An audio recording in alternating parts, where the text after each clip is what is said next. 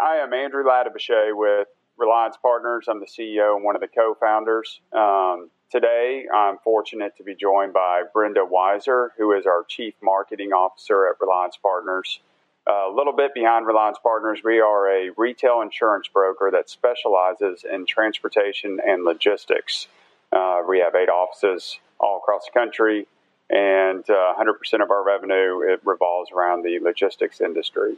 Uh, today, we will be discussing the current environment uh, around transportation and logistics insurance. Obviously, that's been a hot topic for a number of companies. Everyone's discussing the nuclear verdicts, some of the increasing cost around premiums, and Brenda is as good as anyone uh, to give you an update on what she's seeing.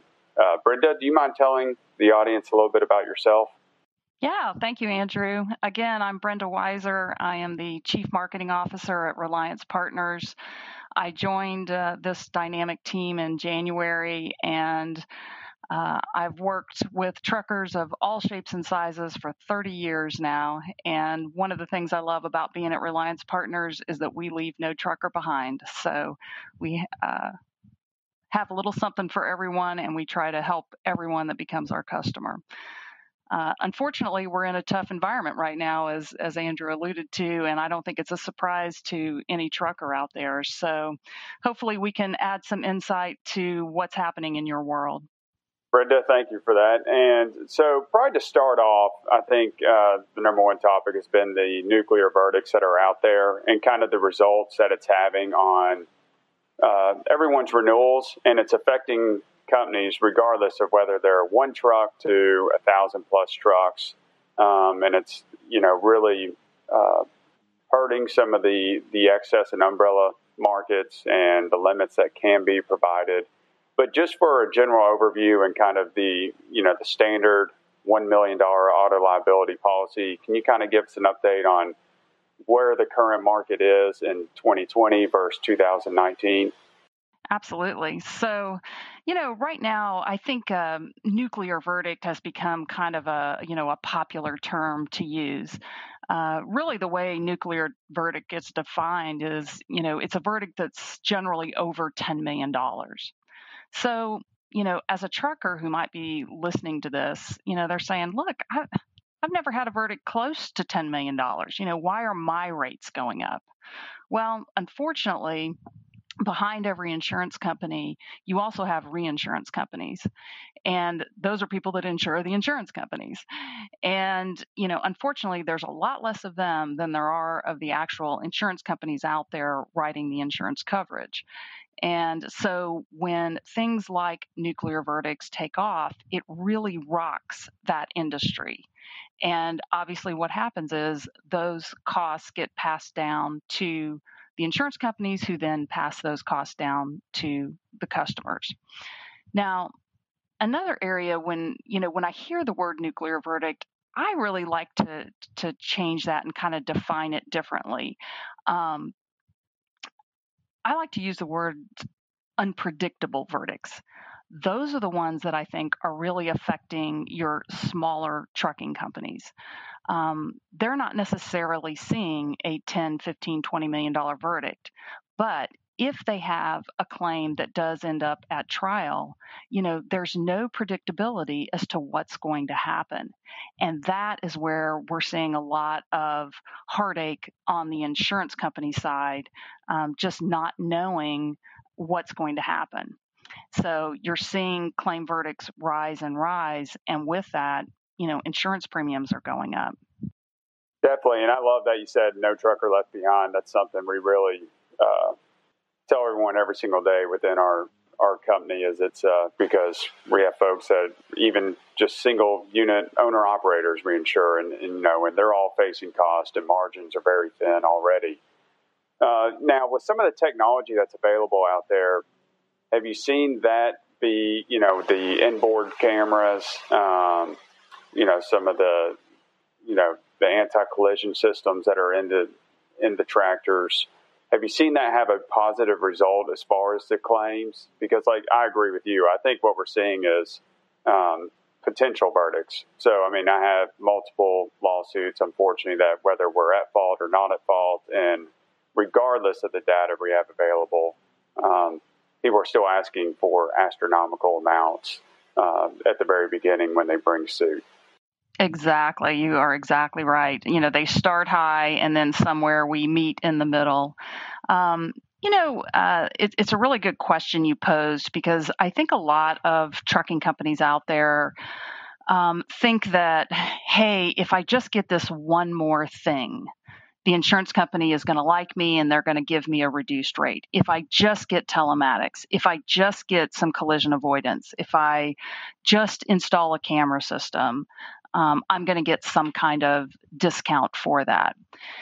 I think what we're seeing right now in today's environment is that those items are really expected by your underwriters you know, five, six, ten years ago, if if I had a customer that had telematics, my underwriter was given credit for that. That account was going to the top of the stack. They were so, they were just so excited to have that. But nowadays, like I said, it's really expected. And what underwriters really want to know is with all this technology, what are you doing with it? So it's just not enough anymore to have a telematics system or to have collision avoidance or to have cameras. What are you doing with the data that you receive? Are you retraining your drivers? Um, you know, are you upgrading your fleet so that you can use some of these technologies? Um, they really want to know what it is uh, that you consider helpful from the data that you're receiving and what you're doing to move forward and take action on that data. And that's where I think um, the industry is really going. Uh, both on the insurance side and the trucking side, but together they're going there, uh, which is really, you know, about what can we do, you know, to, at the end of the day, prevent accidents. So you know, just like anything, you really have to look backward to go forward. So if you have a telematics system, if you have a camera system, you know, one of the things that a trucking company really needs to be doing is examining what information they're getting off of that and what do they need to change in their procedures, you know, so that going forward they may be able to prevent some accidents. You know, um, unfortunately, with all of these technologies also comes cost. So not only uh, may you you may or may not be getting a benefit from your insurance company uh, as far as a uh, premium discount for having some of these technologies, but you may get more insurance companies available to you because you have these technologies. So, in a sense, it's a win for you to have those, but we also recognize that all these technologies come with a cost as well. Yeah, that's one thing I get asked all the time is, oh, if I put cameras in 100% of my trucks or um, have the new equipment with all the anti-collision systems, do I get a premium discount? And unfortunately, that answer is is no. you know, and I think they hear different things, but you know, it's um, I, I do think there's some things on the horizon and some uh, new insurance companies that are trying to change that or build it into the premium. But um, you know, I think you'll see that come along more and more uh, into the future potentially. I think we are seeing that a lot, Andrew, where we've got a lot of insurance companies now that are saying, hey, you know, we really do want to plug in and partner with you on your telematics system. And if we can, you know, determine and examine how your drivers are driving, then it may allow us to give you a discount on insurance. And, you know, I definitely see that coming you know fast and furious down the down the pike here how about you i mean are you seeing that yeah. Yeah, I think we'll see it in the next, you know, uh, 12 to 18 months for sure. More and more companies. I think it's one thing that, you know, unfortunately, our world is uh, split, right? So I think one of the things is, you know, they talk about the $2 million limit that's trying to be passed is large fleets typically they're taking on what I think sometimes small carriers don't see is they're taking on a lot of risk in house. So some of them are on the hook for well over a million dollars per accident or per occurrence. So they do have a team behind the scenes. So I think when you look at where a lot of you know majority for hire carriers are in that kind of 25 trucks and under space, um, I, I, do see insurance companies starting to say, well, let us plug into your telematics system, uh, let us subsidize the cost of cameras, and let us, you know, kind of be more of a partner with you. Um, and there's a little more premium to pay with there because typically, you know, the smaller fleets are buying guaranteed cost premium options, uh, which is kind of a good leeway, you know, because I don't think this is ever discussed much. So if you could put yourself uh, kind of into an executive role or an owner of a 10 unit trucking operation, let's just say you had a insurance renewal that just took place May 1st and you experience, you know, not only 2019 with the uh, large increases, but then in 2020, you had a great year in 2019, you come to 2020 and you just got another 15% premium increase. What are some things that, and let's say you have one or two alerts with your CSA scores, what are one or two things you would try to work on to minimize the potential increase in 2021? Because uh, as a rule, the insurance companies are continuing to, to have to get more rate. Um, but is there any steps if you are in that alert status or there are some bad drivers maybe in, in your company, or maybe let's just say there's not bad drivers, but let's say there's drivers with some um, some tickets or things of that nature and how they can impact the premium. What would you do moving forward?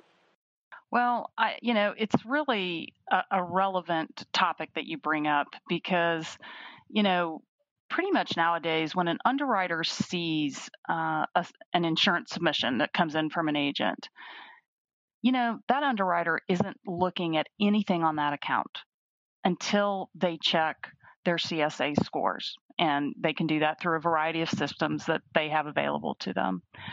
But unfortunately, a lot of decisions are being made on CSA scores. And I, am not sure that the general trucking public, I know they've heard it, but I don't know if they really realize that in a matter of seconds, an underwriter could be declining their account over alerts. And, you know, while we all do understand that it can take time to get those alerts down, if there is anything that a trucking company could do to present themselves in the best fashion to an underwriter, it would always be to clean the slate on the alerts. You know, we, the underwriters just do not want to see them. They don't want to see an elevated ISS score. And again, I realize this is a perfect world scenario I'm putting out there. Uh, it's not always possible that we're not going to have alerts. But the if you do have alerts, it's important to have a plan. You know, what am I going to do to move forward? How do I clean up these scores? You know, is clean does cleaning up scores always mean I have to let drivers go? No. You know, what we really need to do is you need to work with your safety professionals, your insurance professionals, and look at what kind of programs can be put in place so that we can optimize driver performance. And those are the types of things that can really help you with an underwriter. And it's something that we really focus on with our customers as well. The other thing is don't be, you know, tardy in your DataQs. If something doesn't need to be on your record, get it off. You know, I, I, recognize it's not always the easiest process to get that done, but anything that can be data queued, um, needs to be done. It's one of the best things that can help you and quickly help your scores. How about you, Andrew? What are you seeing with some of your, you know, customers out there? Uh, I agree. Um, I think the one thing too is like, you know, you hit it on the head with kind of coming up with a plan. I think if if I was to advise anyone out there, I think it's to be with someone that specializes in transportation. The market's getting more and more difficult. Um, Reliance Partners, that's what we do, but there's plenty of other good agencies out there that, that do a fantastic job of helping trucking companies um, with their insurance and risk management program. So, but we see a lot out there who, um, unfortunately, they may be with an agency that has one or two markets, and if those markets decline your risk just based on uh, CSA scores or MVRs or things of that nature, you're going to continue to experience significant increases at renewal. So I think that's one thing we like to walk through with our insureds. We like to educate them um, on where their CSA scores are, what can be done to reduce them, um, and just really provide an overview. And whether that means if let's say small fleet program is going to be more guaranteed cost. So educate them on what's going on, or maybe new entries into their market space or where they're domiciled. Uh, the middle fleet market, some are looking at taking on small deductibles, um, which means you're taking on a small part of the risk uh, to reduce the insurance premiums, and and we've seen that be successful in decreasing the the increases. And even on the large fleets, the retentions or captives are uh, a big topic and continue to be pitched and gain steam. Um, reduce some of those programs as well. And, you know, I think that's really a, a big key is honestly sometimes we, we're fortunate to write business and be successful, but sometimes it's that uh, they've never been with a broker as multiple markets. So I would think that's that's key. And um, like I said, there's there's plenty out there uh, that do a very good job, but I think that's something you may want to look at because, you know, as they say, capacity in trucking or capacity in insurance is getting tighter and tighter. So you need to make sure that you explore all options and, and, you're getting quotes from as many companies as you can. You know, you brought up earlier uh, about the you know potential to go to the required two million dollar limit, and uh, it kind of made me shiver a little bit in that you know I think of the excess market right now and some of the difficulties that we're having there, uh, and it doesn't matter what size account you are. It doesn't mean you can't get a quote, but it just may not be a price that you want. Um, talk about what you're seeing on the excess side of things. I know, you know, just from my vantage point, it's, it, you know, limits are being reduced, uh, rates are definitely going up, attachment points um, are, are getting higher and higher. And, you know, if you can maybe talk about that a little bit with regard to the potential for just requiring a $2 million limit for truckers out there. You know, it is tough because the million dollars has been in place for so long. And, you know, I think there's a lot of arguments whether the 2 million will just increase the amount uh, that, that uh, not only are the transportation companies liable for, but also the, the amount that the plaintiffs will ask for. So I think it's, it's something that's a, a hot topic and needs to be discussed. And, you know, granted, over time with inflation and everything else, you know, is a million dollars enough? I don't know. I mean, when I first got in the industry 17 years ago in the in the insurance side of things, a uh, million dollars seemed like enough.